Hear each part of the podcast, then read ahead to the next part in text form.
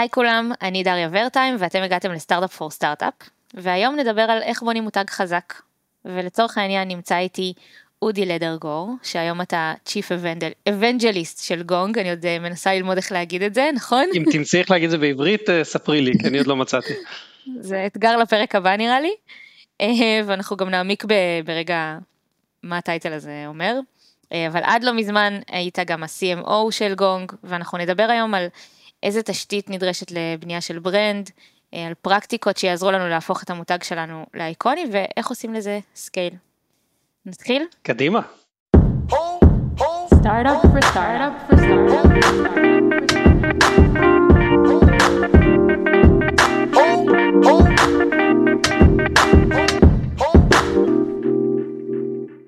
קודם כל אולי נגיד שאחרי הרבה זמן ש... שלא עשינו את זה אנחנו מקליטים מרחוק וזה כזה שינוי מרענן בשבילנו, אבל אני שמחה שהצלחנו להשיג אותך למרות שאתה לא כאן בארץ.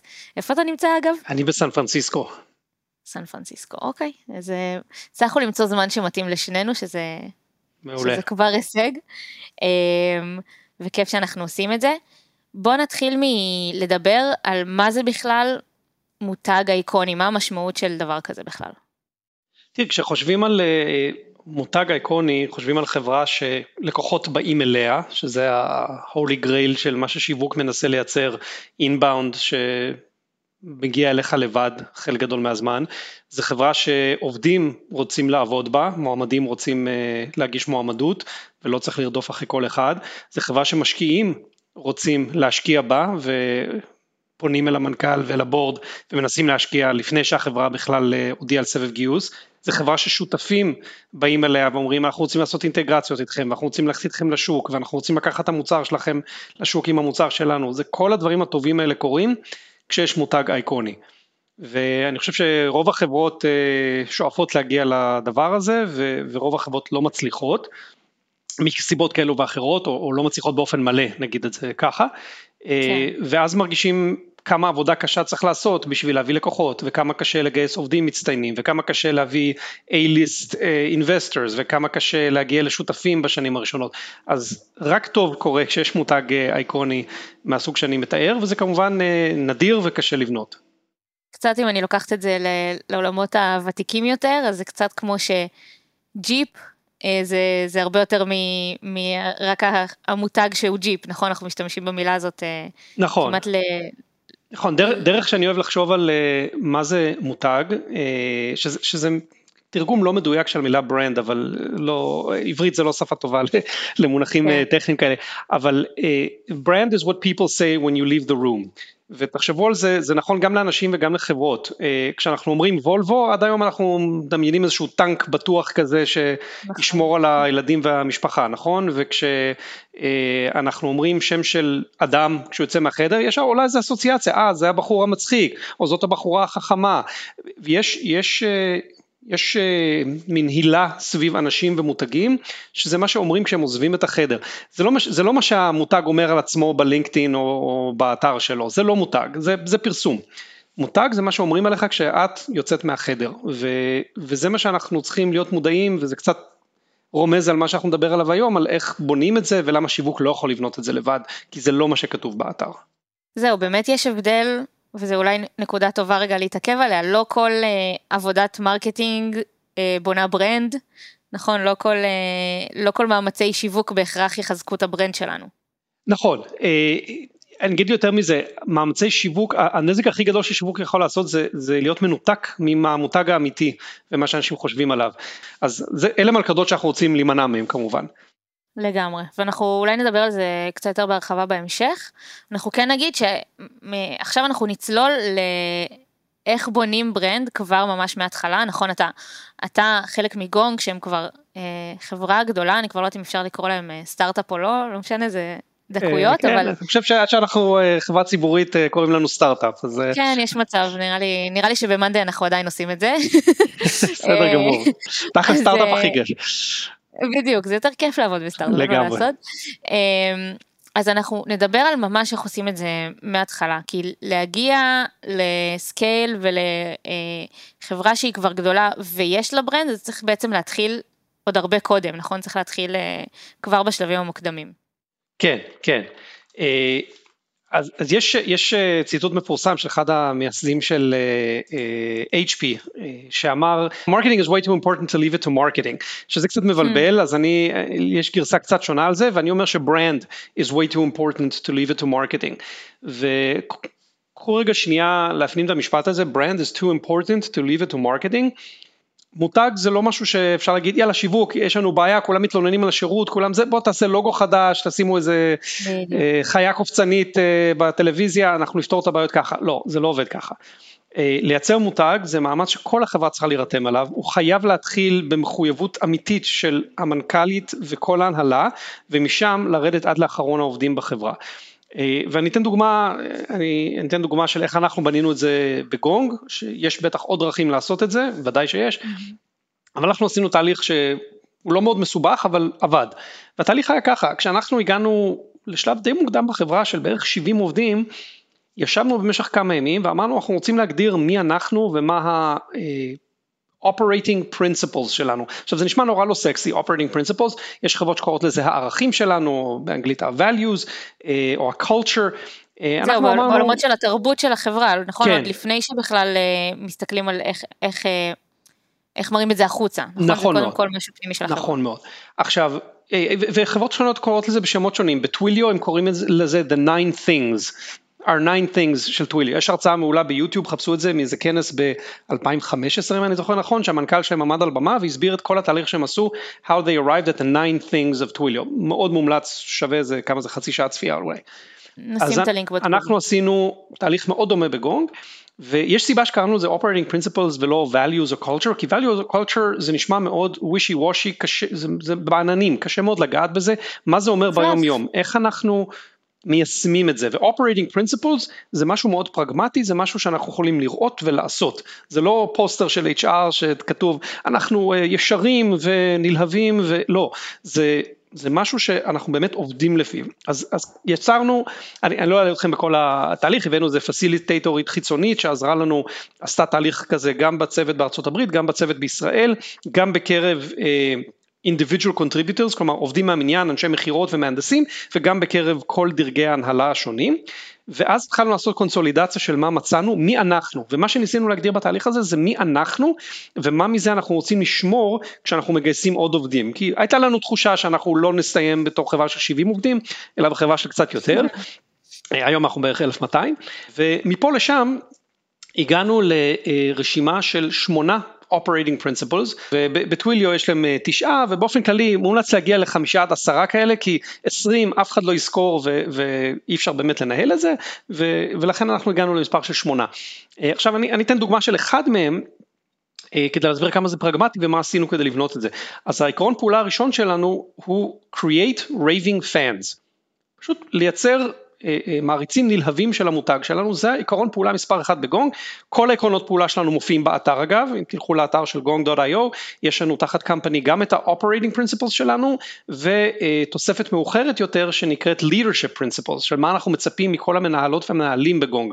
אבל חזרה ל-operating principles, בחרנו שמונה דברים שאפשר לראות בעיניים, אפשר לדעת כשמישהו מתנהגת ככה וכשמישהי לא מתנהגת ככה, ולא רק שאפשר, אלא אנחנו גם מצפים לזה, כשאנחנו עושים את ה-annual performance reviews, אנחנו מתייחסים לאיך דריה מממשת את עקרונות הפעולה של גונג, וכשאנחנו שוקלים אה, לקדם מישהי, חלק מההצדקה לקידום זה איך דריה חיה כל יום ומפיצה את ה-operating principles שלנו בגונג. זה, זה ממש מוטמע בכל דבר שאנחנו עושים בחברה. אני ממש רוצה להתחבר לזה, כי אני חושבת שדווקא במקום הזה אה, אנחנו פועלים בצורה מאוד מאוד דומה, אה, גם ב-Monday, גם עשינו אגב פרק על העקרונות שמרכיבים את התרבות של מאנדיי, אנחנו הגענו לשישה, אה, אבל מאוד מאוד דומה, וגם שם אנחנו מדברים על זה שזה נוצר לא מתוך פוסטרים אל הקיר, אלא מתוך התנהגויות שלנו, ואיך זה משפיע. למשל, אני נורא מתחברת למה שאמרת, אחד הערכים שלנו זה being customer centric, אז זה מאוד משפיע על הסטנדרטים שמציבים.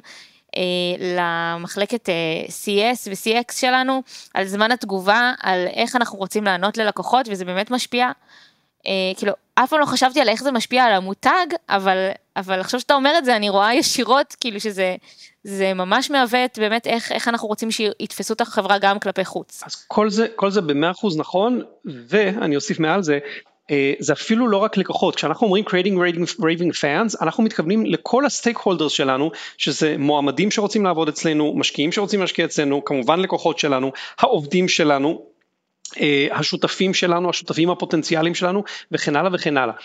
אז אנחנו רוצים שכל אחת ואחד בחברה יחשוב איך הוא היום מייצר raving fans ואני אתן דוגמאות כי, כי נורא קל להגיד זה מעולמות ה-CS אה, וה support שכמובן שם אנחנו מצפים שכולם יקפצו וייתנו את השירות האולטימטיבי ללקוחות אבל תראו איך זה בא לידי ביטוי כשהופכים את זה לחלק מהתרבות אנחנו דואגים שכל הצוות אה, מגייסים ומגייסות נותנים שירות raving אה, fans למועמדים גם אם הם לא מקבלים בסוף הצעת עבודה. אה, אם הולכים ל Glassdoor של גונג, מוצאים מועמדים שכתבו ביקורות חיוביות אפילו שלא קיבלו הצעת עבודה בסוף, כלומר הצוות מגייסות וה-employee experience מייצר חוויה כזאת שהמועמדות הולכות לכתוב ביקורת חיובית גם אם הם לא קיבלו הצעה אפילו, שזה רף מאוד מאוד גבוה. וגם אז, המהנדסים יודעים. לזה. כן, בבקשה. brand, כאילו עכשיו, אה, אני עד עכשיו, אה, היה לי בראש ש brand זה איך אני, איך הלקוחות תופסים אותי. זה הרבה יותר רחב מזה. בדיוק, עכשיו אני, בעצם brand אתה אומר שחלק מזה זה אולי גם מיתוג מעסיק. ודאי. או, או באמת כאילו מכירה, כזה שיווק מול משקיעים, שזה סוג אחר של, זה לא, זה לא לקוחות, זה משהו אחר. כולנו מכירים אה, חברות שיש להם מוצרים נהדרים שאנחנו משתמשים בהם כל יום, אבל כל מי שאנחנו מכירים שעבד שם אומר תתרחקו משם, כי אתם לא רוצים לעבוד עם הבוס המשוגע הזה, נכון? אז זה נכון. חלק מהמותג, זה ודאי חלק מהמותג. אנחנו רוצים לייצר מה שאמרתי בהתחלה, משהו שמועמדים רוצים לעבוד בו ולקוחות פוטנציאליים רוצים לקנות ממנו ושותפים רוצים להשקיע בו, אה, אה, סליחה, משקיעים רוצים להשקיע בו ושותפים רוצים אה, לשתף את הפעולה, זה, זה המשמעות של מותג הוליסטי שאנחנו חושבים על איך הוא נראה מכל הכיוונים ו- וכפי שהמנכ"ל שלי וגם הוא לא המציא את המשפט הזה אומר הרבה פעמים everything is marketing.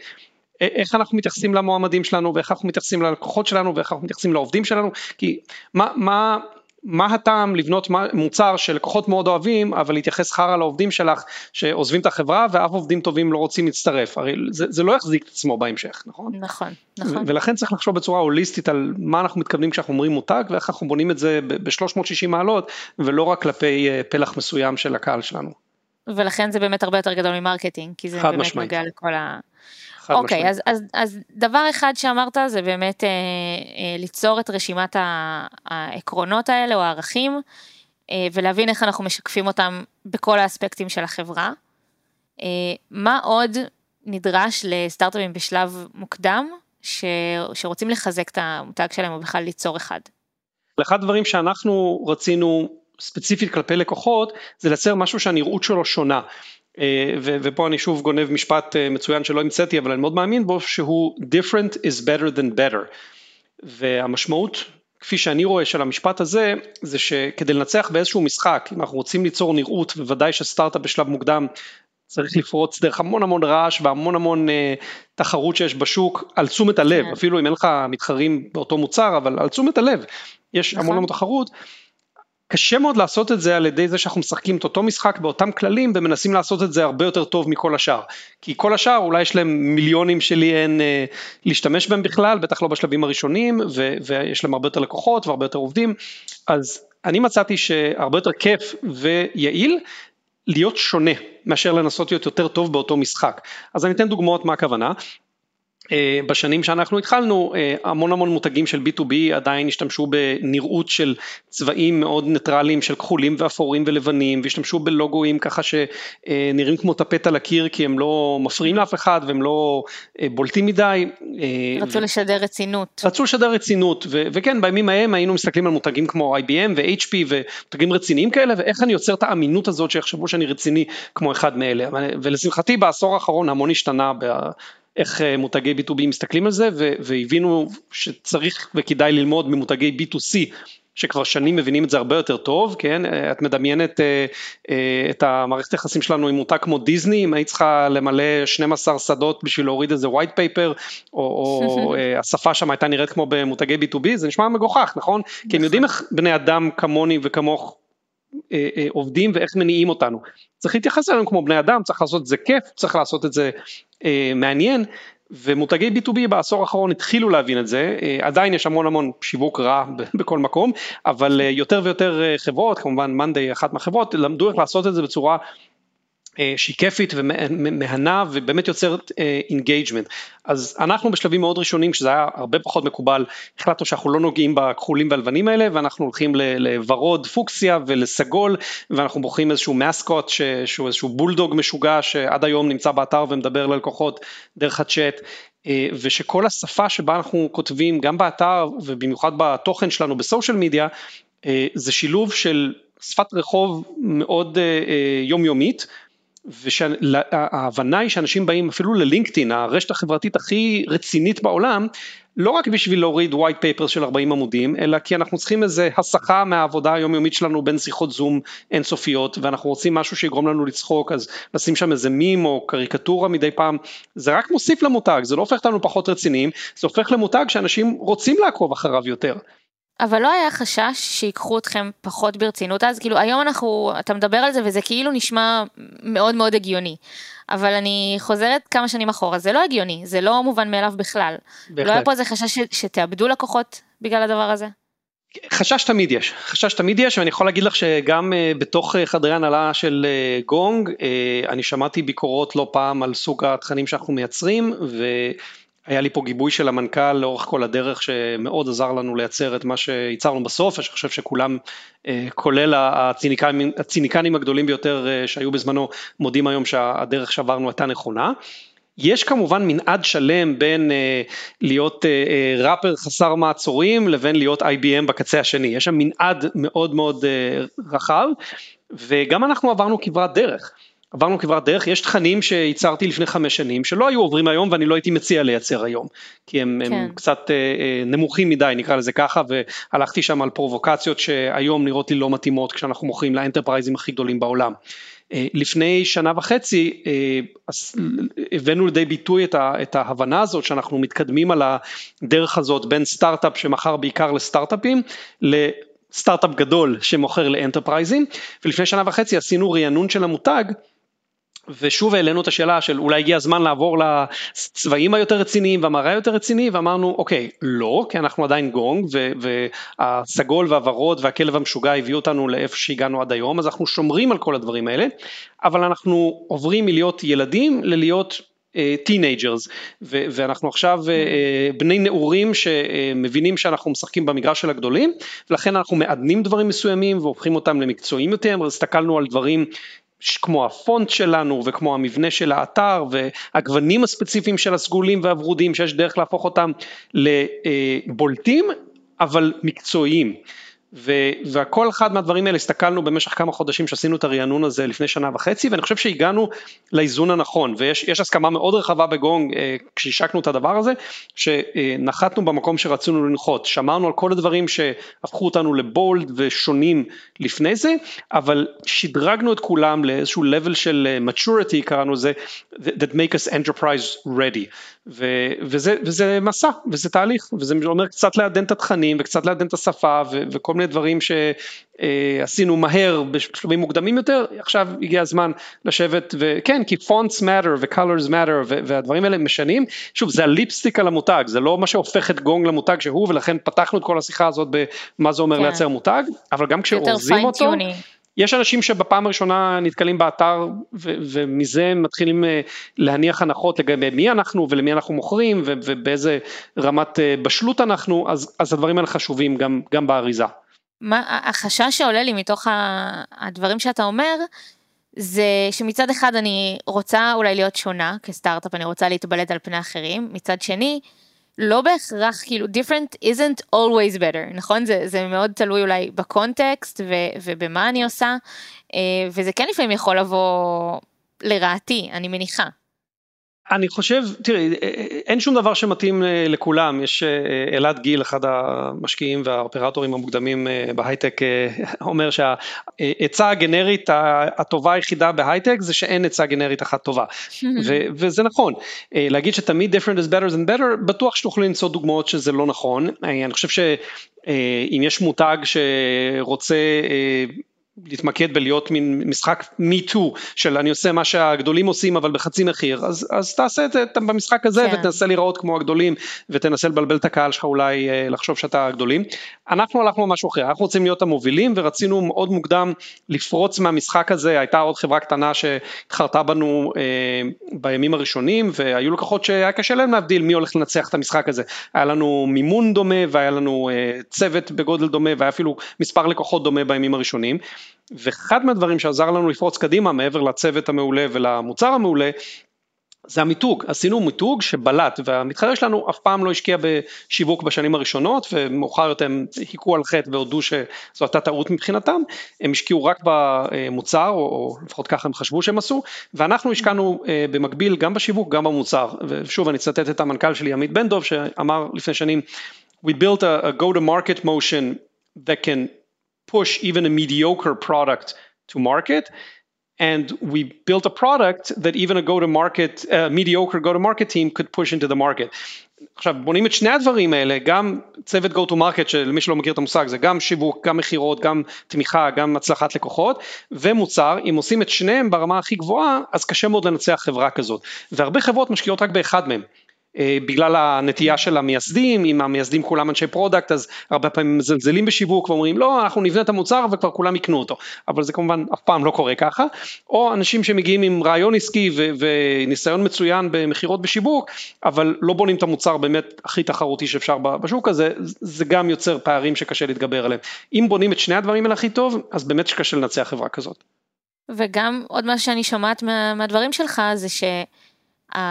הנראות ששמתם עליה דגש היא בסוף, שוב, היא לא הייתה שונה רק כדי להיות שונה, אלא היא ייצגה את הערכים שלכם, נכון? גם, גם פה רציתם לשקף משהו שהוא מעבר, לא רק כאילו בואו תסתכלו עלינו כי אנחנו סגולים וורודים. נכון, יש פה את שני הדברים, אם, אם להיות כנים לגמרי, יש פה את שני הדברים, אה, כי נראות שונה זה קודם כל מושך תשומת לב, נכון? אה, אה, יש את הספר המפורסם של סף רוגן, אם את אה, נוסעת ברחוב ואת רואה פרה שחורה או לבנה או חומה, כנראה לא תעצרי להביט בה, אם תראי פרה סגולה, תגיד וואו רגע יש פה פרה סגולה אה, אז, אז קודם כל אנחנו רוצים למשוך את התשומת לב וזה מה שנראות שונה עושה ולכן כשאנחנו היינו אחד מאתרי ה-B2B הראשונים שבחר ורוד פוקסה וסגול אנשים עצרו בין אם את הולכת בתערוכה שכל הביטנים נראים אותו דבר פתאום ביטן אחד נראה משוגע את עוצרת רגע לראות רגע מה זה הדבר הזה? אז יש את המשמעות הזאת של ה-grab attention first ואז זה בא לידי ביטוי כשאת עושה סקרול בסושיאל פיד שלך וכולם נראים אותו דבר ופתאום יש איזה משהו משוגע שנראה אחרת את תעצרי רגע להסתכל עליו. אז, אז יש משמעות גם להיות שונים לשם להיות שונים בשביל למשוך את התשומת לב הראשונית הזאת, אבל זה כמובן לא מספיק, זה אחרי זה צריך להציג משהו הרבה יותר עמוק לגבי מי אנחנו ומה אנחנו ולהצדיק את העצירה שעשית בסקרול שלך כדי להתמקד בנו ואנחנו צריכים לתת איזשהו ערך שבאמת מייצג מי אנחנו.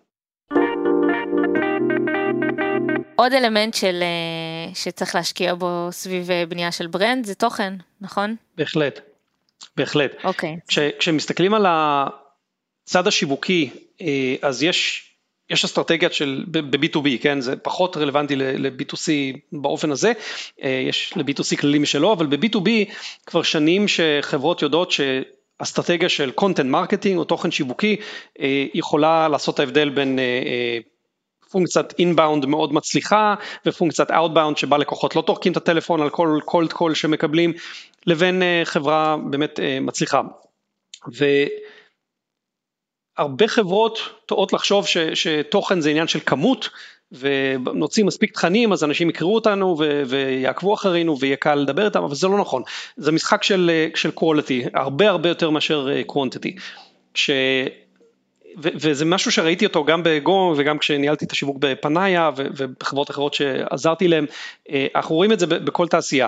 אה, הימים שבהם מישהו חשב שאפשר למצוא אה, איזה פרילנסר בפייבר וב-50 דולר יכתוב לנו בלוג פוסטים והנה כן. פיצחנו את אסטרטגיית התוכן שלנו, הימים האלה אני מקווה שעברו, לא פגשתי אף אחד בשנתיים האחרונות שחושב שזה עדיין עובד, אז אני שמח שהימים האלה עברו כי באמת כולנו הוצפנו בתוכן מתחת לכל ביקורת ש, שלא תרם לאף אחד. ו...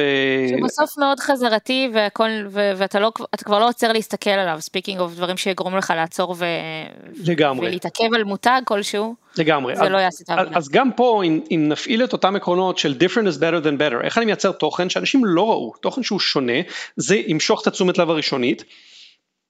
ושתיים, אם אני מתמקד ב quality ואני נותן שם עומק של משהו שבאמת נותן value לקוראים שלי, או לאו דווקא, לאו דווקא קוראים, זה יכול להיות וידאו או פודקאסט או כל דבר אחר, אה, זה מה שיעזור לבנות את המותג דרך התוכן השיווקי, ובגונג עשינו את זה מהיום הראשון, ייצרנו את הסדרת תוכן שנקראת The Gong Labs Series, עכשיו כשהתחלנו את הסדרה הזאת, זה היה סוף 2016, כל הספרים שאפשר היה לקרוא וכל התכנים שאפשר היה לקרוא על סיילס היו מאוד סובייקטיביים, היו אה, מי שניהל את הצוות SDR בסיילספורס, אהרון כתב אחלה ספר על איך לבנות צוות SDR, אבל זה מייצג את הניסיון שלו, אבל לא היה פה משהו מבוסס דאטה שאפשר לעשות לו scale ולהגיד אוקיי אני עכשיו מתחיל לבנות חברה, אני רוצה את כל ה shortcuts שכבר יש דאטה שאומר לי מה צריך לעשות.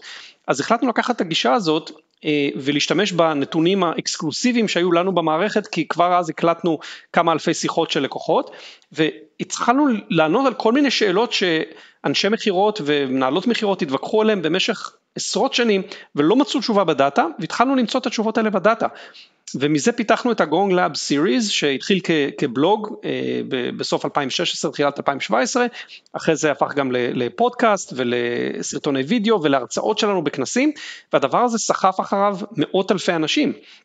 אנחנו גידלנו את המספר אה, העוקבים שלנו בלינקדאין לכמעט 200 אלף ויש לנו מאות אלפים שקוראים את האימיילים שלנו כל שבוע ואלפים שרואים את ההרצאות שלנו בכל כנס של תעשיית המכירות ובכנסים שלנו כמובן. אה, והדבר הזה הוא הפך לנדבך סופר משמעותי באסטרטגיית השיווק והיופי שבזה זה שבשנים הראשונות כשלא היה הרבה תקציב זה יצר לנו תנועת אינבאונד מאוד חזקה בשלב מאוד מאוד מוקדם בלי להשקיע מיליונים בפרסום ממומן שגם היום אה, זה כל כך יקר פר ליד שזה מאוד מאוד restrictive להרבה מאוד כן. חברות חוץ ממי שגייס מאות מיליונים של דולרים. אה, אז, אז... אז לא עשיתם את זה בצורה ממומנת? לא, לא, בכלל לא. זה הכל היה יצירת תוכן וקצת שמחתם על זה שזה יהפוך להיות אה, ויראלי בדרכים מסוימות. חד משמעית, אנחנו הנדסנו את זה, אה, ויראליות זה אחלה, נורא נורא נורא קשה להנדס. זה קורה מדי פעם, אה, היו לנו סיפורים, אה, יש, יש מלא צ'יזבטים נחמדים כאלה, אה, פרסמנו פעם אה, מאמר שמראה שנשות מכירות שמקללות בזמן השיחה שלהם, מוכרות ב-8% יותר מנשות מכירות שלא מקללות, סיפור אמיתי. אה, גם נשים וגם גברים. ויש גם הסבר, אה, מי שרוצה שיחפש את המאמר שלנו, אני לא, לא אתן את הספוילר למה זה קורה, אבל uh, המאמר הזה הפך לוויראלי, ואנשים הפיצו אותו, uh, וחלק גדול, הרוב, אמרו, אני כבר שנים מקלל ואני מסביר לבוס שלי שזה הדבר הנכון לעשות, והנה עכשיו גונג יראו את הדאטה שאני צודק, והיו את ה... לא יודע, רבע שהזדעזעו ואמרו, אני לא מאמין שהחברה הזאת ממליצה לנו לקלל בשיחות מכירה, איזה שטויות זה, מה, עכשיו, זה בדיוק מה שאנחנו רוצים, to create a conversation. הדבר הכי גרוע שיכול לקרות לתוכן, שאף אחד לא רב עליו ואף אחד לא מדבר עליו. וכשמייצרים משהו שיש אנשים שהם מאוד מאוד נלהבים להגיד הנה צדקתי זה מה שכל הזמן אמרתי כי זה ההבדל בין אינטואיציה לדאטה עכשיו יש דאטה שאומר אני כל הזמן צדקתי לעומת כאלה כן. שמזדעזעים ורוצים אה, לספר לכל העולם כמה הם צודקים זה נהדר זה, זה בדיוק מה שאנחנו רוצים לייצר התקשרו אליי מתחנות רדיו להעלות אותי לאוויר לדבר על המחקר הזה ופרסמו את זה בעיתונים שאם הייתי צריך לקנות את השטח פרסום הזה זה היה עולה לי מאות אלפי דולרים אז יש יש סיפורים כאלה שהופכים לוויראליים. ו... אין, אין סיבה, אומרת... אין סיבה לשלם מיליונים כדי לממן את, ה, את ההפצה אה, של הדבר הזה, אם מייצרים תוכן שהוא אורגנית טוב ואנשים רוצים לשתף אותו בעצמם.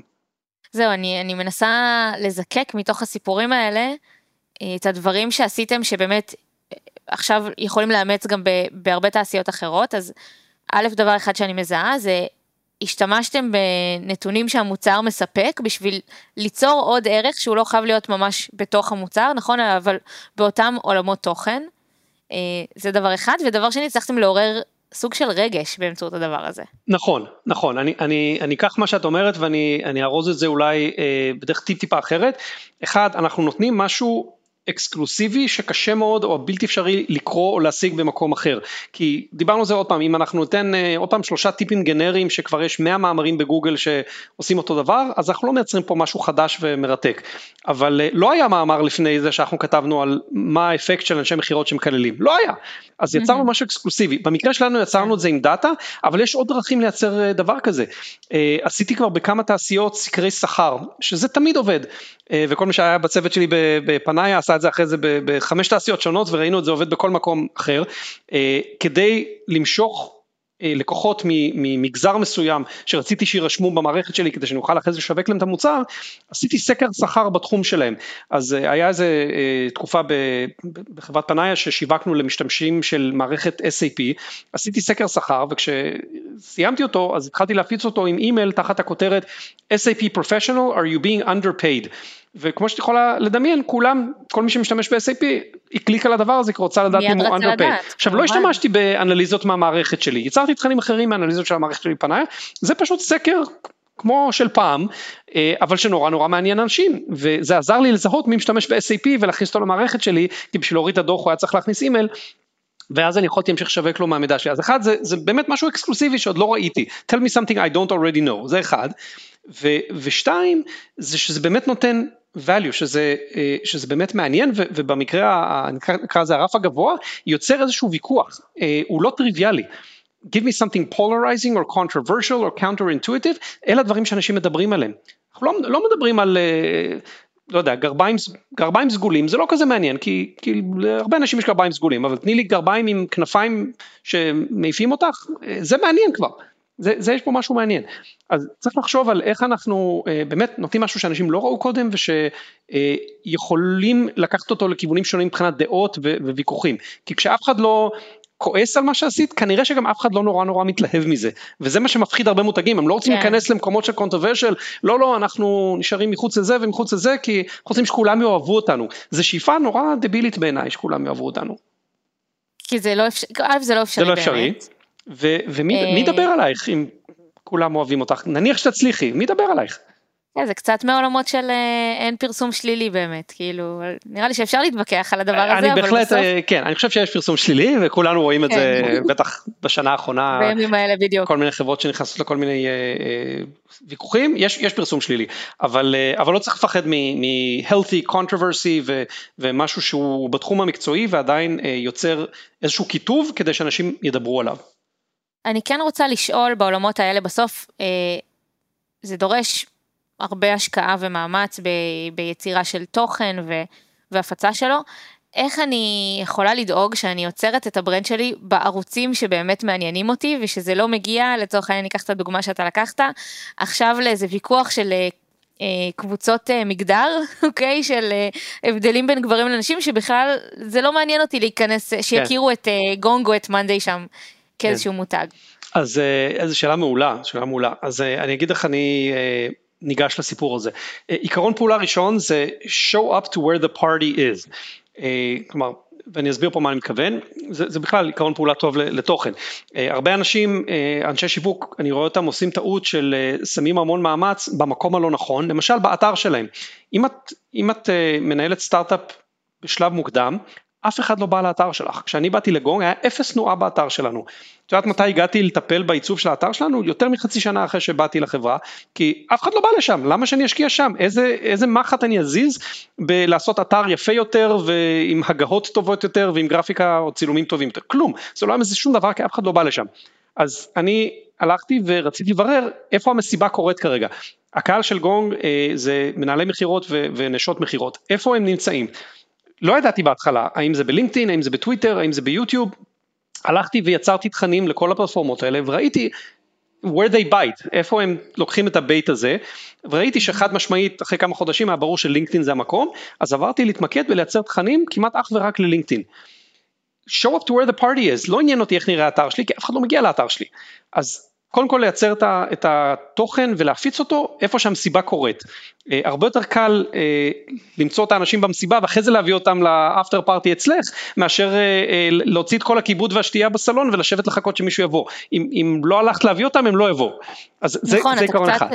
לא צריך להמציא את הגלגל, כאילו בעצם יש, יש כבר פלטפורמות שהקהל נמצא בהן, לגמרי. לא צריך עכשיו ליצור משהו חדש מאפס ולנסות למשוך אותם לפלטפורמה חדשה. עכשיו אני, אני אגיד על זה עוד שני דברים, אבל אחד, כן צריך אי אפשר, אה, אה, wishful thinking is a terrible strategy, אי אפשר אה, לשים את התוכן שם בחוץ ואז לקוות שהם ימצאו את האתר שלך, צריך, צריך להנדס את המסלול שלהם אל האתר שלך ובשלב הזה כבר שכן יחכה להם משהו מזמין באתר או לפחות בעמוד נחיתה ספציפית, הדרך שבה אנחנו עושים את זה כשאנחנו מפרסמים בפלטפורמות אחרות, למשל לינקדאין, שם אנחנו מפרסמים הרבה מאוד מאמרים והם פתוחים לקהל הרחב.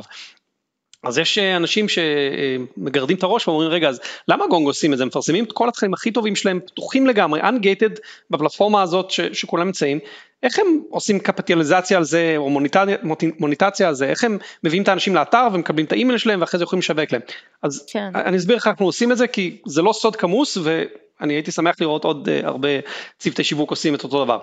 כל ארטיקל שלנו שתלכו בלינקדאין אתם תראו שיש בו כמה calls to action אה, הנאות לפעולה אה, בדרך כלל לא יותר מאוחר מהשליש הראשון, כי לא כולם הגיעו עד סוף המאמר, למרות שהמאמרים לא ארוכים, אבל כבר בשליש הראשון יש איזושהי הנאה לפעולה, ואחרי זה לכל הפחות יהיה עוד אחד בסוף המאמר למי שהגיע לשם. ורוצה לעשות עוד משהו או ללמוד עוד משהו, אז אנחנו כותבים premium content שקשור למאמר הזה, אתן דוגמה, כתבתי מאמר על אה, שבעה טיפים לשיחות מכירה מוצלחות בזום. אז ייצרנו premium content שהוא cheat sheet בעמוד אחד שאפשר להדפיס עם עשרה טיפים לשיחות מכירה טובות יותר בזום ובמהלך המאמר הזה בלינקדאין שמנו פעמיים לינק אל ה cheat sheet הזה כשאת לוחצת על הלינק את מגיעה לאתר שלנו עוברת דרך gate שאנחנו מבקשים את האימייל זה לוקח שנייה אחת בלי שום friction ואז את יכולה להוריד את, את ה cheat sheet הזה. את יודעת איזה אחוזי המרה אנחנו רואים לעמודי נחיתה האלה? 70 ו-80 אחוז. 70 ו-80 אחוז המרה על עמודי נחיתה האלה, כי כתבנו מאמר שפתוח לכולם, אז עשינו שם מקסימיזציה ל-reach, כי, כי אין שום friction לקרוא אותו, כל אחד יכול לקרוא אותו, והוא נותן מספיק uh, value כדי שהוא עומד בפני עצמו, אבל הוא גם יוצר trust שאת אומרת אוקיי אני רוצה לקרוא עוד מהמקור הזה כי, כי הם נותנים פה ערך אמיתי ואז את רואה או oh, if you enjoy this את בטח תהני מזה ואז את לוחצת על זה ובשלב הזה את כבר סומכת על המותג ואת אומרת אוקיי אני יודעת שאני אקבל מהם ערך בטח שאני אתן לכם את האימייל שלי אני רוצה לקרוא מה יש לכם עוד להגיד על הנושא הזה וזה המסלול המהונדס שאנחנו לוקחים את הקוראת מלינקדאין שקוראת משהו פתוח לכולם ואז בסוף מגיעה לעמוד נחיתה שלנו וב-80% סיכוי לוחצת על הכפתור להוריד את ה-PDF ונותנת לנו את האימייל בתגובה. אז כשאנחנו מפרסמים מאמר כזה בלינקדאין שהוא כבר מוכן עם ה-secondary download הזה, אנחנו רואים אלפי הורדות של הדבר הזה ביום וככה אנחנו מכניסים לידים אה, למערכת. אני כן נזכרת בדוגמה שהיא קצת בומבסטית, אבל נזכרת ב, בשיחה אחרת שראיתי אותך מדבר בה, שדיברת על הקמפיין שלכם בסופרבול, שאולי באמת לא מאוד רלוונטי להרבה חברות עכשיו, אבל מאוד אהבתי את הדוגמה שנתת שם לאיך הצלחתם לסגמנט פרסומת שמופיעה מול המון המון, אה, מול קהל עצום, איך הצלחתם בכל זאת להעביר למי זה מיועד, לאנשי מכירות, וממש בפריים הראשון של הפרסומת רואים אה, שולחן עם כזה, נכון, יש שם nameplate, כן. nameplate כזה של VP, VP of Sales. נכון. זה מיד מעביר את המסר. נכון, כן. אתמול אנחנו מקליטים את הפודקאסט הזה יום אחרי המשחק סופרבול. אה, נכון. אז אה, אתמול זה היה הסופרבול הראשון מזה שלוש שנים שלא עשינו בפרסומת, אה, ברוח הזמנים. נראה לי אתם גם עשיתם שנה שעברה והשנה נכון. גם אתם נכון, דילגתם. נכון, השנה לא. השנה קצת נראית אחרת להרבה מאיתנו, אבל כן, כן. בסופרבול לפני שנתיים. אה, עשינו, עשינו באמת את הטריק הזה, שאני אספר את הסיפור בקצרה, אה, וזה באמת מתקשר לנושא ששאלת עליו קודם, איך אנחנו דואגים שהקהל הנכון קורא את התוכן שלי. אז אני אחזור רגע לדוגמה של האימייל ששלחתי ל-SAP Professionals, כשכתבתי ב-subject line, SAP Professional, are you being underpaid? זה היה הרבה יותר אפקטיבי מאשר אם הייתי כותב are you being underpaid כי אם את רואה כותרת כזאת are you being underpaid את אומרת אוקיי זה כל כך גנרי מה הסיכוי שזה מדבר נכון. על המצב שלי אבל אם את עובדת ב-SAP ואת רואה SAP professional are you being underpaid, אומרת, וואי, אני. כתבו את זה בשבילי, ודאי שאני רוצה להקליק על זה. עכשיו, זה דוגמה באימייל, בסושיאל מדיה כולנו יודעים שאם אנחנו כותבים uh, משהו ל-CMOs, ואתם תכתבו בטייטל, the three mistakes CMOs can't afford to make this month, יש הרבה יותר סיכוי שה-CMO יקליק על זה מאשר אם תכתבי 3 mistakes you can't afford to make this month. כן, אז אני אומר מה זה השטויות האלה, אני לא יודע מה הם מדברים בכלל. אז אמרתי אם הדברים האלה עובדים באימייל והם עובדים בסושיאל מדיה והם עובדים בכל כך הרבה מקומות אה, שאנחנו רגילים להשתמש בהם, למה שזה לא יעבוד גם בטלוויזיה כשאני עושה פרסומת סופרבול. וקהל המנהלי מכירות, ה-VP of Sales בתוך קהל צופי הסופרבול זה קהל מאוד מאוד קטן. אה, אני, אני לא אה, אספר את כל הסיפור של איך עשינו סיגמונט גם גיאוגרפי בסופרבול, אבל לפחות לנושא הזה של הטייטל רציתי לוודא ש... כשהפרסומת הזאת מופיעה בהפסקה, ה-VPs of Sales המעטים שיש בקהל לא הולכים למלא את קערת הדוריטוס שלהם או, או הולכים לשירותים בהפסקה הזאת, אלא יושבים וצופים בפרסומת. ו, ולכן הבריף שנתנו ל creative agency זה אני רוצה את אותו טריק שעובד לי באימייל ובסושיאל מדיה, שזה נקרא בעצם self-qualifying your audience, איך לתת לקהל שלי לדעת שהפרסומת הזאת היא בשבילו מהשנייה הראשונה, ולכן הארבע שניות הראשונות בפריים הראשון של הפרסומת, מראים את השלט הזה על השולחן כמו שיש בבנקים של אה, כן. שולה מנהלת אה, השקעות, אז אנחנו כתבנו VP of Sales בשחור על זהב, והפריים הראשון מתחיל בזום אאוט מהשלט הזה, כדי שכל VP of Sales שישב בקהל, שלא רגיל לראות פרסומות ל-VPs of Sales בטלוויזיה, עצר וחיכה עם הקערה דוריטוס שלו אליו. והרגיש שמדברים אליו וזה, וזה עבד, וזה עבד כמובן, הגענו לקהל שרצינו אה, בין היתר דרך הדבר הזה. דיברנו על נראות, דיברנו על תוכן, אה, יש עוד אלמנטים שחשוב אה, ש, ש, שמרכיבים מותג חזק? דיברנו על נראות, דיברנו על תוכן, אני, אני הייתי חוזר פשוט לנקודה שהתחלנו ממנה, שזה מאמץ של כל החברה. ואי אפשר אה, לצפות מהשיווק שייצר איזושהי בועה שתחזיק אה, קהל מסוים אה, בקונספציה מסוימת בזמן ששאר החברה לא עומדת בציפיות האלה. אם, אם אתם ספק אינטרנט והקמפיין השיווקי מתמקד במהירות האור של השירות שלכם, צריך לוודא שהחברה מספקת שירות במהירות האור. אי אפשר שיהיה את ה discrepancy הזה בין השיווק לבין מה שקורה באמת, כי, כי זה באמת עושה הרבה יותר נזק. עדיף שלא תעשו את הקמפיין הזה, אם אתם לא מסוגלים עדיין לספק את השירות שהקמפיין מבטיח, מאשר שתיתנו הבטחות שווא, כי זה הורס מותג יותר מהר מכל דבר אחר. אז איך אני רותמת את, את כל חלקי החברה להבין את, את החשיבות של המותג ולפעול ביחד בשביל הדבר הזה, אני מניחה שזה לא יכול להיות אה, אה, מישהי מה marketing שכל הזמן באה ומדברת אה, לאחרים, אומרת אה אתם צריכים לשים לב לזה. לא. לא, זה משהו שהמנכ"ל או המנכ"לית מובילים וזה משהו שמטמיעים אותו בכל תהליכי העבודה הקריטיים בארגון. אני אתן כמה דוגמאות מהחיים האמיתיים אצלנו בגונג. אמ, אז כשאנחנו מראיינים אנשים, אחד המראיינים במערכת HR השאלות שהם שואלים הם סביב התאמה ל-operating principles שלנו. תני לי דוגמה כשעשית משהו שייצרת raving fans בחברה הקודמת. עכשיו אם אין לך שום דוגמה כזה ואת לא מבינה את הרעיון ואף פעם לא ביקשו את זה ממך, זה לא יפסול אותך מיד אבל זה, זה מוריד לך נקודות. אם, אם אנחנו שומעים תשובות על, על מישהי שהיא כל כך אה, חדורת אה, שירות ורצון אה, לשרת את הלקוחות או את המשקיעים או את ה, מי שזה לא יהיה, אז זה מאוד מרשים אותנו וזה מתחבר למה שאנחנו uh, מנסים לייצר. אז אחד זה בתהליכי קבלה לעבודה, איך אנחנו מכניסים את העקרונות פעולה, וזה גם מסנן החוצה אנשים שזה לא מדבר אליהם. יש אנשים שלא לא בעניין של לתת שירות ו, ולרצות אחרים, הם מתאימים לעבודות אחרות, אבל זה לא מה שאנחנו מנסים לייצר בגונג. אז אחד זה דרך כן. קבלה לעבודה. שתיים, בתהליך ה onboarding, אנחנו עושים הכשרה על ה-operating principles שלנו, ובוחנים על זה. בתהליכי הקידום וההכרה אצלנו, כל שנה יש uh, טקס של Outstanding Gongsters, בהמשך השבוע הזה אנחנו uh, uh, נוקיר את ה-Outstanding Gongsters של השנה האחרונה. את יודעת על מה הפרסים האלה ניתנים? על how you live the gong operating principles וזה הדברים שאנחנו אה, מתעסקים בהם ביום יום וזה לא משהו שהשיווק יכול לנהל לבד. אנחנו לא יצרנו את ההתנהגויות האלה בקרב המהנדסות שלנו בצוות בישראל אלא הסמנכ"ל הנדסה יצר את זה כי זה הבריף שמגיע מהמנכ"ל ומכל ההנהלה שאלה ההתנהגויות שאנחנו מעודדים ורוצים לראות בקרב כל העובדים בחברה. בלי המאמץ הזה אי אפשר לייצר את המותג ההוליסטי הזה. כן אז בעצם חיבור חזק לתרבות, אני חושבת שיש לזה חשיבות מאלף בחינות, אבל, אה, אבל אף פעם לא הבנתי כמה זה חשוב למותג עצמו של החברה, ובעצם ככל שאתה מגייס את האנשים שמראש, ככה שהם מתאימים לתרבות שאתה מייצר, ככה כנראה גם אה, יתפסו את זה כלפי חוץ. בהחלט, ורק אה, להוסיף איזשהו ניואנס על זה, אנחנו, כשאנחנו מראיינים אנשים, אנחנו לא מנסים להכניס אותם לתבנית קיימת, כי, כי תרבות של חברה משתנה. אה, אני, אני הייתי עובד מספר 13 בגונג ו, וזכיתי להגיע עד לעובד 1,300, אה, אז גדלנו פי 100 בזמן שאני בחברה. התרבות כשהיינו 50 עובדים היא שונה מהתרבות כשהיינו 500 עובדים והיא שונה מהתרבות כשהגענו ל-1,000 עובדים. אנחנו מחפשים כן. עובדים שהם יהיו value add, ש... כי אנחנו יודעים שהתרבות הולכת להשתנות, ואנחנו יודעים שכל עובד שמגיע וגם כל עובד שעוזב משנה את התרבות. אנחנו רוצים שהשינויים האלה יהיו חיוביים ובכיוון הכללי שאנחנו מנסים לייצר. ולכן אנחנו שואלים את השאלות ומנסים להעריך את הערך של העובד שמגיע גם בהיבט של איזה value add הוא נותן לתרבות שלנו. וגם התפקיד שלך שאמרנו שרגע נתעכב עליו טיפה אז נראה לי שזה זמן טוב כשאנחנו מתקרבים לסיום.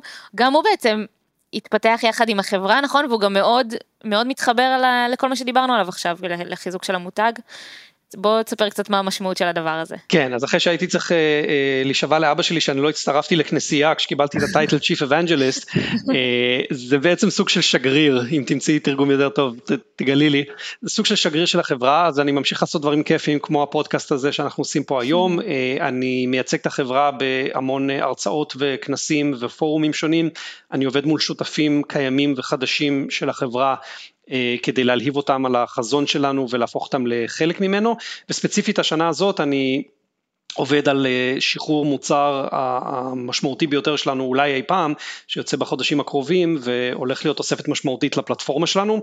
אה, ובו זמנית אה, מפנה את אה, כיסא ה-CMO ל-CMO מנוסה בשלב הבא שאנחנו הולכים אליו, אני הבאתי את החברה מ-0 לכמה מאות מיליונים של הכנסות תחת ההובלה שלי בשיווק, הגיע הזמן למישהו שגם ראה מיליארד דולר של הכנסות ויודע איזה שינויים צריך לעשות הלאה כדי להגיע לשם, אז אנחנו עובדים זה לצד זה, אני מדווח למנכ"ל בתפקיד החדש ושמח מאוד לקחת את העניינים לשלב הבא. ואולי עוד שאלה שאני רוצה ככה לאתגר אותך קצת עם זה, זה, אה, זה איפה הקשיים סביב, אה, סביב בניית מותג, כאילו מתי, אה, מתי הרגשת שעשית משהו שממש לא עבד, או, או מתי זה מאתגר במיוחד, הנושא הזה? אני חושב שבאמת הרגעים האלה קורים כשאנחנו מקבלים פידבק מהשטח, שיש משהו incongruent, שהוא לא בהלימה למותג שאנחנו משדרים, ש, שזה יכול להיות טעות של עובד אחד ב, בחברה, או, או התנהגות uh, בתום לב ש, שפשוט לא מתאימה למותג. Uh, אתן לך דוגמה אחת uh, שאני לוקח את האחריות על עצמי כדי לא לזרוק אף אחד אחר מתחת לאוטובוס. Uh, לפני ש... כמעט שלוש שנים uh, היה את הרצח הנורא של uh, ג'ורג' פלויד בארצות הברית שהעלה את הווליום של תנועת Black Lives Matter ובאמצע כל הבלגן הזה היינו, היינו צריכים לעשות קמפיין אה, כדי להביא ביקורות מוצר לאתר של G2 שזה אחד מאתרי הביקורות מוצרים שאנחנו נוכחים שם וידענו שחודש אחרי זה הם אה, סופרים את מספר הביקורות לכל המוצרים ומוציאים את הדוח השנתי שלהם על הקטגוריה אז היה חשוב שיהיו לנו שם ביקורות טריות ורבות וטובות ככל שאפשר. עכשיו בעבר אה, נחלנו הצלחה עם קמפיינים דומים כששלחנו אימייל פשוט ללקוחות אמרנו היי אה, נשמח אם תשאירו ביקורת אה, ב-G2 ונשמח גם לתת לכם אמזון גיפט קארט ב-25 דולר תקנו משהו על ה-10 mm-hmm. דקות מאמץ שהשקעתם וזה תמיד עבד יפה מאוד בלי שום שליליות או, או תגובות לא טובות. והיה רעיון בצוות אה, סביב התקופה הזאת של איך אנחנו יכולים גם אה, להירתם ללעשות משהו טוב אה, חברתית בתקופה הזאת וידענו שהרבה אנשים וארגונים רוצים לתרום לארגונים שמקדמים את Black Lives Matter. והטעות שאני אישרתי הייתה להוציא את הקמפיין הזה ובמקום gift card לאמזון שבדרך כלל נתנו להגיד שאנחנו נתרום לאחד מארגוני ה-Black Lives Matter את אותו סכום בשמך אם תכתבי ביקורת ב-G2 ו, וזה התפוצץ, זה התפוצץ עלינו, אה, קיבלנו, שלחנו את המייל הזה ל-6,000 איש שרצינו לקבל מהם אה, ביקורות ובשעה, שעתיים הראשונות קיבלנו איזה שש תגובות מאוד שליליות חזרה של אנשים שאמרו אנחנו לא מבינים למה אתה קושר משהו שאתה מבקש מאיתנו לעשות, לדבר הנכון שאתם צריכים לעשות, לתרום כסף למטרה הזאת, mm. ואם אתם חושבים שהמטרה ראויה, תתרמו את הכסף ואל תתלו את זה בהתנהגות שאתם מבקשים ממני, ובעיקר מה ששמענו מכולם, אמרו, זה לא מתאים לגונג, המייל הזה לא מתאים לגונג. אה, מישהי כתבה, הייתי צריכה לקרוא את זה פעמיים, לראות שזה באמת הגיע מגונג, כי זה לא נשמע כמו גונג וזה לא מסתדר וואו. לי עם מה שאתם מייצגים בדרך כלל. ואני חושב שזו דוגמה טובה למשהו שעשינו שפשוט לא התאים למותג שלנו, זה בטח לא ייצר raving fans. אה, לקחתי אחריות על זה ותיקנו את זה ושעתיים מאוחר יותר הוצאנו מייל אה, התנצלות לכל הששת אלפים אה, אנשים שקיבלו את זה למרות שרובם לא היו פותחים את המייל הזה בחיים, קיבלתי כן. החלטה להוציא את זה לכולם וזה היה חתום בשמי הפעם, במייל הראשון היה משהו גנרי כזה, השני היה חתום בשמי ואני קיבלתי למעלה מ-40 תגובות מיד למייל התנצלות שכולם uh, היו חיוביות בלי יוצאים לכלל ואמרו ש... Uh, גם אלה שלא כתבו לי, כי היו רק שישה שכתבו בשעתיים הראשונות תגובה שלילית, אבל הם אמרו, קראנו את המייל הראשון ולא היו לנו מילים להביע מה אנחנו חשים לגביו, אבל זה הרגיש לנו לא טוב, ואנחנו מאוד שמחים שכתבת את ההתנסות הזאת, ואנחנו מבינים שכולם עושים טעויות, וזו הייתה אחת מהם. אז בעצם גם, גם בתיקון של הדבר הזה, זה היה סוג של אה, להסתכל, לעשות רפלקציה, להבין באיזה ערכים אתם, אתם רוצים לעמוד, מה, מה לא עבד כאן, ולתקן בדיוק, לפי הערכים האלה. בדיוק, ההתנצלות הזאת אה, אה, כללה אה, באמת להיות מאוד פתוחים ו, ופגיעים ולהודות שהייתה פה טעות, תיקנו אותה על ידי זה שתרמנו מיידית כמה אלפי דולרים שהתכוונו לתרום בכל מקרה אה, למטרות של Black Lives Matter והתנצלנו שביקשנו מהלקוחות שלנו לעשות את החיבור הזה. אה, אני חושב שקיבלנו הרבה נקודות טובות מהלקוחות והם, והם הבינו שהייתה פה טעות אנושית, גם רבים מהם הלכו וכתבו את הביקורות שביקשנו ב-G2 בלי שום קשר לכלום, אה, אבל זה קורה וזה אחד מהרגעים האלה וזה קורה כל פעם שאנחנו קוראים על איזה לקוח שלא קיבל את התמיכה ב-SLA שהוא ציפה, או מועמד שלא mm-hmm. קיבל את היחס אה, שהוא ציפה מאיזה מגייסת, אה, זה כל הדברים האלה שהם חורגים מה... operating principles מה, מהתרבות, מהערכים שבנינו של מה זה המותג הזה שנקרא גונג ואני חושב שכשיש את המערכת עקרונות פעולה האלה אז יש לנו בסיס וסטנדרט להשוות אליו, מה, מה, מה בהלימה ומה לא בהלימה למותג הזה שאנחנו מנסים לבנות, אז הרבה יותר טוב שיהיו לנו את כמה רגעי חריקה האלה, כי יש לנו חריגים למשהו שבנינו ואנחנו יודעים לשמור עליו רוב הזמן קונסיסטנטי, מאשר שלא יהיה כלום, ואז קשה מאוד לדעת מה מתאים ולא מתאים למותג הזה. אני חושבת שזה שיעור מאוד חשוב, כאילו א', א', בהכרח יהיו טעויות בדרך אם מנסים דברים חדשים, וזה נכון, זה גם משהו ש, שקצת דיברנו עליו קודם, של אה, חייבים להיות קצת שונים, וזה אומר בהכרח לנסות דברים שהם אחרים, ובהכרח גם לטעות בדרך. אה, ושתיים, שאפשר אה, להתמודד עם הטעויות האלה כל עוד הפוקוס הוא, הוא לכיוון הנכון, ובאמת יש את ה... וכולנו בני אדם, נאמנים, וכולנו טועים. ונשארים נאמנים לעקרונות האלה שרוצים לגמרי. לבנות בהם דרכם את המותג. Uh, מעולה, אני חושבת שזה, שזה אחלה דרך לסיים. Uh, אולי, אולי באיזה שאלה אחרונה אליך, אם יש לך איזשהו uh, טיפ או עצה דווקא לסטארט-אפים שהם uh, בתחילת הדרך ומתחילים לחשוב על, על להתמודד עם האתגר הזה של, של בניית מותג. Uh, הטיפ שלי לסטארט-אפים בתחילת הדרך יהיה uh, להגדיר אסטרטגיה לפני טקטיקה, וזה אומר הייפר פוקוס, אתם לא יכולים לעשות עשרה דברים טובים בו זמנית, גם, גם עם תקציב של מיליוני דולרים אי אפשר לעשות עשרה דברים טובים בו זמנית, צריך לבחור אה, אחד או שתיים וזה אומר שצריכה להיות אסטרטגיה ברורה מאחוריהם, צריך לפחות שיהיה ניחוש מושכל מה יעבוד, דיברנו על אה, go to where the party is, אז איפה הקהל מסתובב, הם לא מסתובבים ב-12 מקומות, הם מסתובבים במקום אחד או שניים, אז בוא, בוא ננחש אם אתה לא בטוח תיקח קבוצה של ארבעה שיש סבירות טובה שהם שם ו, ולעשות פיילוטים בכולם ואז להתמקד ושיהיה אסטרטגיה, כלומר לא לעשות דברים מתוך אינרציה של אה צריך שלושה טוויטים ביום אז בוא נייצר שלושה טוויטים ביום ואז מגיעים למצבים מגוחכים שדיברנו עליהם של אה אני צריך בלוג פעמיים בשבוע אבל אין לי מי שיכתוב בלוג אז אני אתן למישהו 50 דולר לכתוב בלוג ונראה מה יצא. זה, זה לא ייתן לך תשובה אם הקהל נמצא שם או אם, אם התוכן איכותי כי אתם לא מייצרים תוכן איכותי ב-50 דולר ואתם לא מגיעים לקהל במקום הנכון אם אתם מתפזרים על עשרה מקומות אז צריך פוקוס וצריך אסטרטגיה ואיך אה, הולך המשפט אה, אה, measure twice and cut once. צריך לעשות את להשקיע את אותו זמן בתכנון כמו בביצוע אם לא יותר.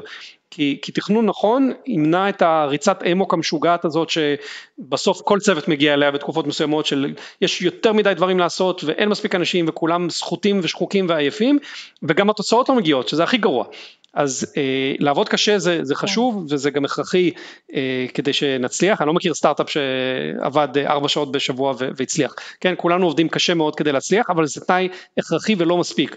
וכדי שזה יהיה מספיק צריך גם שהעבודה תהיה מכוונת לפי אסטרטגיה ושיש היפותזה של למה זה יעבוד, למה אני הולך לערוץ הזה, לא כי צריך להגבין את הערוצים אז אני הולך עכשיו לעוד 12 ערוצים, לא לא, ספציפית, למה בערוץ הזה אני חושב שזה יעבוד, איזה רמזים קיבלתי או איך אני הולך לבדוק את התזה שלי שזה הולך לעבוד שם, לעבוד בפוקוס, ב, ב, אה, לפי אסטרטגיה שהטקטיקות והפעולות והקמפיינים נגזרים מתוך האסטרטגיה ולא הפוך. מעולה. Uh, טוב, נראה לי ש, שעם העצה המעולה הזאת אנחנו נסיים.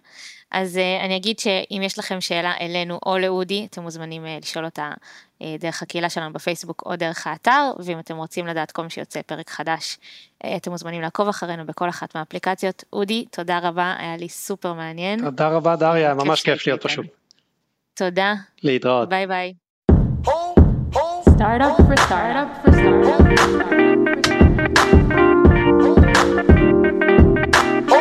startup. Bye.